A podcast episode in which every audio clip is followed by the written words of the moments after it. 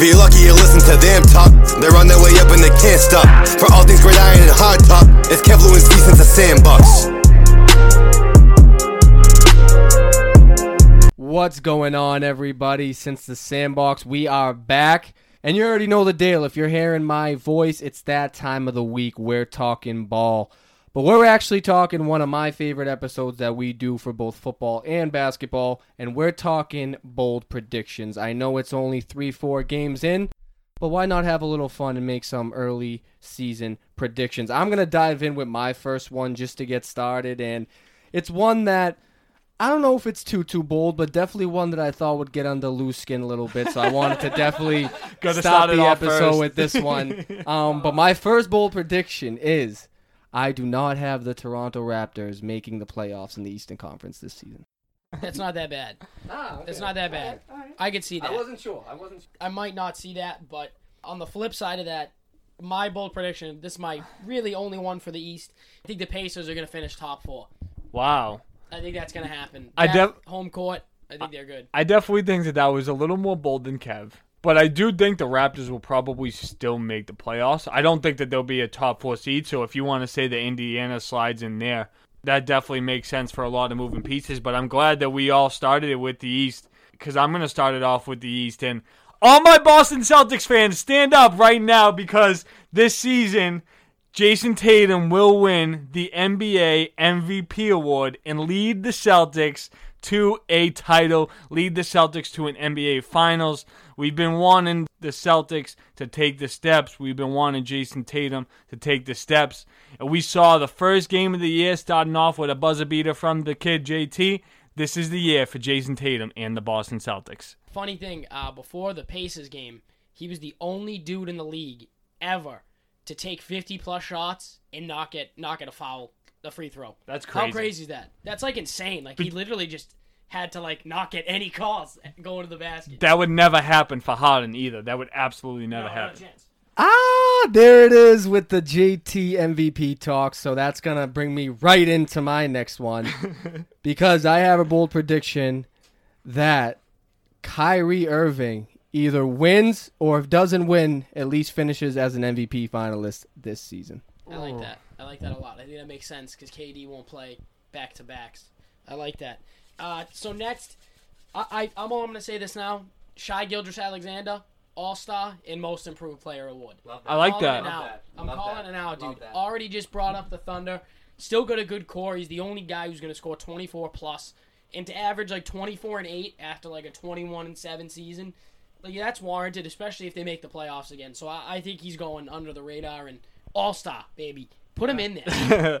No, no, I definitely think that that was a good one, and especially after what we saw last year. I mean, he definitely took some steps to be more. I don't want to say more of a leader because Chris Paul was really um, a big leader for that team, but he did play a huge role. And I wanted to say a little something about SGA because I think that he was definitely going to be improved, but I feel like that that would have been something that we should have discussed on the top 100 episode rather than this episode. Um, but for another one, I'm gonna stay in the East with this one. Actually, all my bold predictions are for teams in the East. I didn't realize it till just now. But guys, I have the Hawks turning the franchise around this year, and I know they've been bad for quite some time. So call it as bold as it is, but I think the Hawks are going to be a team that is going to be above 500 this year and will be a playoff team. Yeah, Steve, that actually that goes perfect with one of my predictions, and I'll jump into it. I got the Hawks making the playoffs, and I have the Cleveland Cavaliers making the playoffs in the East this year. But I do think the Cavs still need like one or two more bench guys. But if they can keep Drummond and Love healthy, their starting lineup and their front court, their front court, like that's one of the best front courts in the East if they stay healthy. Kevin Love and Andre Drummond, you, you kidding me? But uh, no, Cavs and Hawks making playoffs this year, and I honestly think the Hawks could sneak their way into like a top five seed if they keep playing and can keep Capela healthy. It all depends because I mean it, it goes to what what Lou was just saying with Indiana. If Indiana's going to be that team that's ready to make moves, and they'll be a team that'll be in the top five. Or Atlanta, obviously, like we said, like Toronto could drop out, but I'm expecting the Celtics. I'm expecting the 76ers to compete for that top five. The Nets are obviously competing for that top five. So there's a lot of team, a lot of moving pieces, and it's crazy to think how two years ago we were talking about the Cavs being so crazy to still give Kevin Love that money. I still think they're crazy to give him that money, but that role is kind of playing out. And Lou, you just texted us before we were doing this episode about the the Cavs being the one and two seed right now, so that's why things are so up in the air with the NBA at this point. Yeah, I'll say this. I think the Cavs, the Magic, and the Hawks will all rotate for the bottom bottom half of the playoffs. I think that'll be a good because the Magic always make it in the eight. Uh, the Hawks are up and coming. The Wizards don't like like they'll, they'll be any good. And then the Cavs, like Collin Sexton, like uh, and Garland, are like two really good defensive point guards and a shooting guard. So like they can d up on all levels and they can score. So even that dude, Cedi Osman, can kind of bucket. The Australian dude, he's not terrible.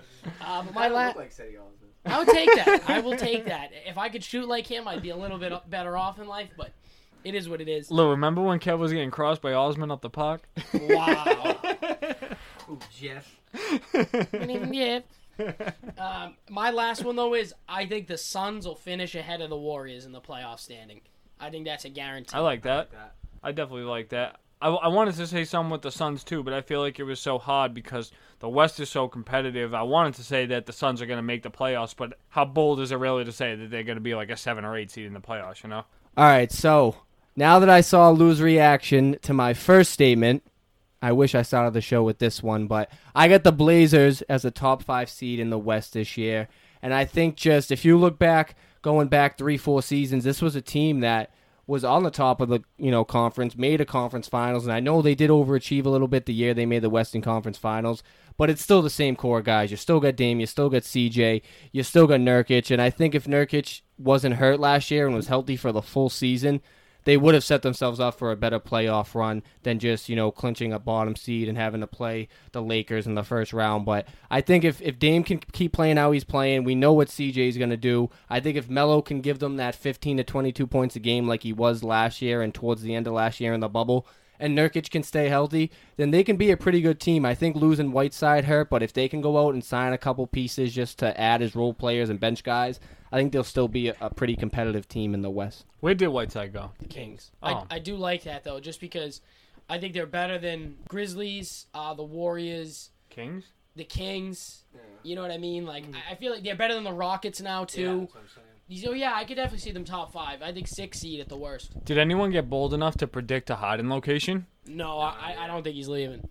All right, well, we'll get to we'll get to the rest of those predictions in a second. I do have to say, Kev, I do like the Portland prediction. I think they can be good, but I also think that this can be the breaking point for them because it is the same core. But I think if, if things aren't done now with that team, then they really need to stop making a transition in a different direction. And I'm going to say, for my last bold prediction, another team that is in a really breaking point year, and that's the 76ers. I mean, how many more years are we going to be able to give the core Ben Simmons and Joel Embiid and Tobias Harris a chance to actually compete in?